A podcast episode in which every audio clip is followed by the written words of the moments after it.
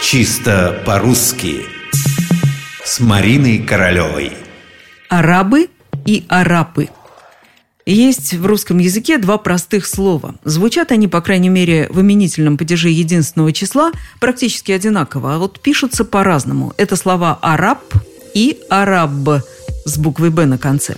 Чтобы было понятно, произнесем их во множественном числе все-таки «арапы» и «арабы». Сразу становится ясно, что различаются они последней буквой «п» или «б». Да и по сути они разные. Чтобы понять, когда использовать «араба», а когда «арапа», надо бы разобраться, что эти слова значат. Давайте начнем с «араба». Из толкового словаря Ожегова мы узнаем, что арабы – это народы семитической или семитской языковой группы, которые населяют Ближний Восток и Северную Африку. А вот с происхождением слова все сложнее. В этимологическом словаре Макса Фасмера нас отсылают к французскому языку. Там есть слово «араб». Так может быть, это и есть источник? Вряд ли потому что откуда-то это слово должно было сначала прийти во французский.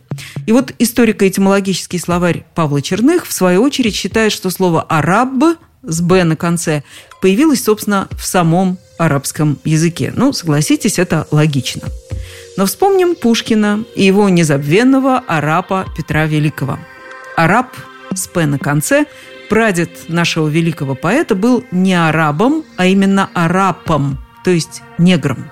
И правда, у Ожегова араб – чернокожий, темнокожий человек, негр. Кстати, мы чернокожих людей давно арабами не называем. Словари это отражают. Слово «араб» признано устаревшим. Откуда оно пришло? Ну, скорее всего, из тюркских языков, предполагают этимологи. Но это еще не все про арапа. Так называли мелких мошенников, жуликов.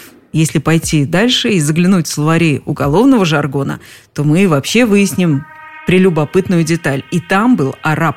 У уголовников араб – это игрок-аферист или лицо, которое торгует валютой. Гнать арапа означало лгать, а арапа – заправлять – не уплатить проигранную сумму. Так что решайте сами, когда вы используете слово «араб» с «б» на конце, а когда «араб» с «п» на конце.